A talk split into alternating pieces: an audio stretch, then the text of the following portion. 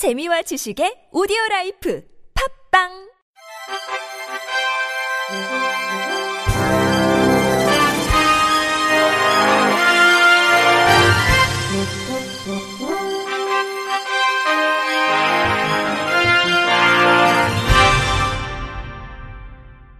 청취자 여러분 안녕하십니까? 4월 22일 월요일 KBRC 뉴스입니다. 지난 20일은 39번째 장애인의 날이었습니다. 장애인 차별금지법이 시행된 지도 11년이 됐지만 장애인 인권은 갈 길이 멉니다. 집회를 연 장애인 단체들은 제도를 바꾸려면 우리의 삶을 먼저 이해해야 한다고 목소리를 높였습니다. 연합뉴스TV 신세롬 기자가 보도합니다. 사기인각이다. 장애등급제 진짜 폐지하라. 폐지하라. 폐지하라. 39번째 장애인의 날 어김없이 투쟁 결의대회가 열렸습니다. 31년 만에 장애 등급제 폐지가 시작되지만 여전히 당사자의 필요와 요구는 반영되지 않고 있다는 주장입니다. OECD 평균의 4분의 1 수준에 불과한 예산 확대도 요구했습니다. 박명의 전국장애인 차별철폐연대 상임공동대표 7월달이면 장애 등급제를 뭐 바꾼다고 30년이 넘은 정말 녹슬은 그 나쁜 법을 바꾸겠다 말을 하는데 말만 하면 뭐합니까? 거기에 따르는 예산은 하나도 없는데 장애를 가진 이들은 차별 없는 일상을 살기 위해 배려가 필요하지만 정부가 외면하고 있다고 지적합니다. 이봄 인천시 계양구 다른 사람들과 어울려서 살기 위해서는 저희가 살기 편하게 이렇게 만들어주면 좋은데 그게 나라에서는 안 된다고 하니까 이원교 성북구 석관동. 사회 제도 안에 장애인 복지가 그대로 다 녹아 들어갈 수 있는 어 그러한 의무로 좀 전환이 되는 것이 일단은 가장 중요하다고 보고요. 그래야만이 어 장애인에 대한 인식도 좀 바뀔 거라고 오늘 하루가 지나면 또다시 364일. 외면 속에 살게 될 거란 한숨도 쏟아집니다.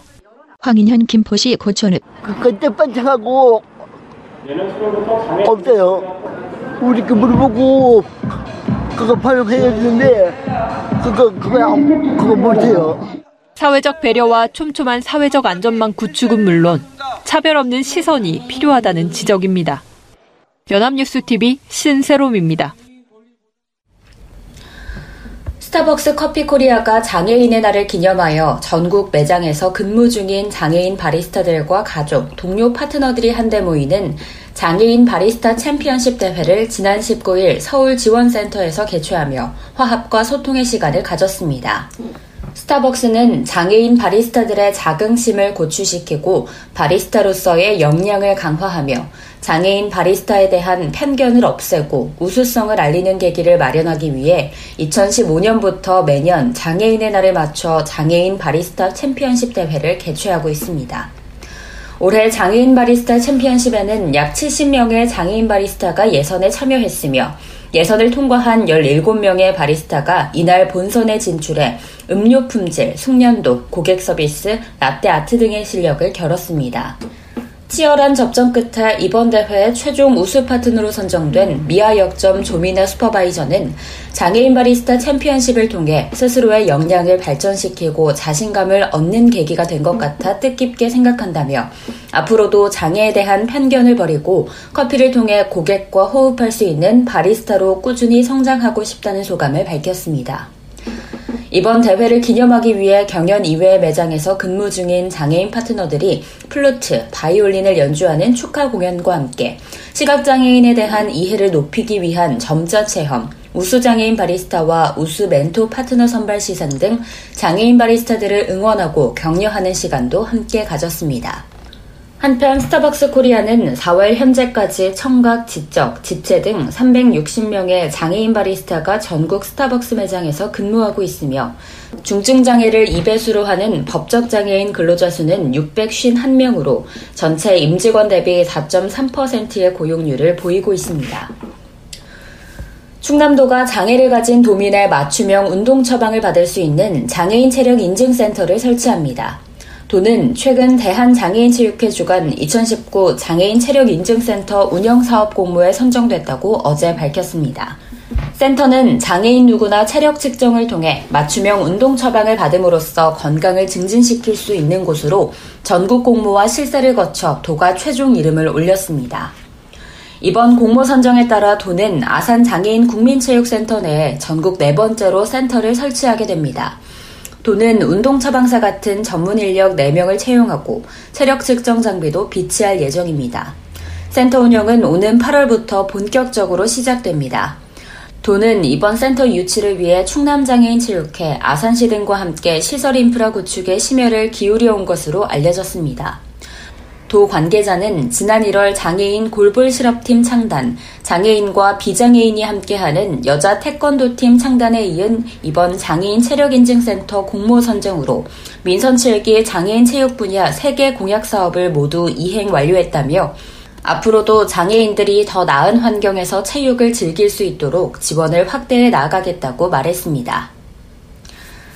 울산 남부경찰서는 지인에게 흉기를 휘두르다 이를 말리던 사회복지사를 다치게 한 혐의로 지체장애인 A씨를 검거해 조사하고 있다고 어제 밝혔습니다. 경찰에 따르면 A씨는 지난 18일 오후 6시 30분쯤 남구 달동의 한 아파트에서 함께 술을 마시던 지인 B씨와 말다툼을 벌이다 흉기를 휘둘러 옆에서 제지하던 사회복지사 C씨를 다치게 한 혐의를 받고 있습니다. 조사 결과 A씨가 나이가 많은 C씨에게 반말을 하는 것에 대해 B씨가 지적을 하면서 다툼이 벌어진 것으로 드러났습니다. A씨는 말다툼 끝에 손으로 B씨의 머리를 때리고 소지하고 있던 흉기를 꺼낸 것으로 조사됐습니다. C씨는 흉기에 의해 손등에 3cm 정도의 상처를 입은 것으로 알려졌습니다. 경찰 관계자는 A씨와 B씨는 모두 장애인이라며 A씨는 거도동이 불편한 점을 고려해 현행범으로 체포하지 않고 일단 귀가시켰으며 곧 불러 자세한 사건 경위를 조사할 계획이라고 말했습니다. 서울을 배경으로 하는 한 모바일 게임입니다. 책을 보는 것처럼 글을 읽다가 중간중간 나오는 선택지를 고르면 스토리가 바뀌는 게임인데요. 누적 다운로드 수가 60만이 넘는 인기 게임인데 앱스토어에 시각장애인도 게임을 하고 있다는 리뷰 글이 올라왔습니다. 이유원 반지하게임즈 기획 담당. 어, 굉장히 놀란 거죠. 저희는 이런 거를 지원하지도 않았고 이게 가능하다 생각도 하지 못했었는데 아이폰에서 자체적으로 지원을 하고 있는 VoiceOver 기능을 사용을 하셔서 플레이를 하시더라고요. VoiceOver란 시각장애인에 맞춰 스마트폰 설정을 바꿔주는 기능입니다. 이를 사용하면 화면에 나오는 텍스트를 음성으로 읽어주기 때문에 시각장애인도 게임을 할 수가 있는데요. 하지만 VoiceOver 기능만으로 게임을 즐기기엔 불편한 점이 많았습니다. 저랑 개발자랑 이제 친구들이 다 같이 눈을 감고서 직접 이렇게 해보는데 부족한 점이 많이 보이더라고요. 저 입장에서도. 시각장애인 사용자가 남긴 글에도 어려움이 있다는 의견이 있었는데요. 그분들이 적어도 비장애인 분들이 즐기는 것만큼 똑같은 재미를 즐길 수 있다면 그걸 가능하게 하자라는 마음가짐으로 개선을 시작했던 것 같습니다. 이용 후기를 남긴 시각장애인과 메일로 소통을 하며 개선 사항을 정리했고 1차 업데이트를 했습니다. 이 게임을 직접 체험해본 한혜경 씨. 아, 이걸 내가 고를 수 있는 거구나. 처음 해보는 사용자한테도 그렇게 어렵지 않게 접할 수 있어서 굉장히 좋았던 것 같고요. 보이스오버로 접근이 잘 되기도 하고 되게 흥미로웠던 것 같아요. 실명을 하게 되고 나서 찾아보니까 시각장애인이 할 수 있는 게임들이 많지 않더라고요. 누구나 즐길 수 있는 그런 게임인 게 사실 가장 좋은 것 같다고 생각이 듭니다. 개선할 내용이 많아서 게임 제작진은 이제 시작이라고 말합니다. 저희 게임을 더 많은 분들에게 더 편하게 접근시킬 수 있는 방법이라면 얼마든지 고민하고서 개선해 나갈 생각으로 열심히 임할 생각입니다. 어떻게 보면은 음, 비장애인과의 소통에 있어서 조금이나마 공감이 될 수 있는 하나의 수단이 되었으면 좋겠습니다. 끝으로 날씨입니다. 내일은 비 소식이 있겠습니다. 내일 아침 제주도에서 비가 내리기 시작해 오후에는 전국에 비가 내리겠습니다. 비는 모레 낮에 서쪽부터 그치기 시작해 오후에는 대부분 그칠 것으로 전망됩니다.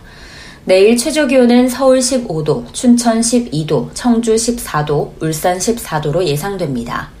낮과 밤의 기온차가 10도에서 18도 사이로 일교차가 크니 건강관리에 유의하시기 바랍니다.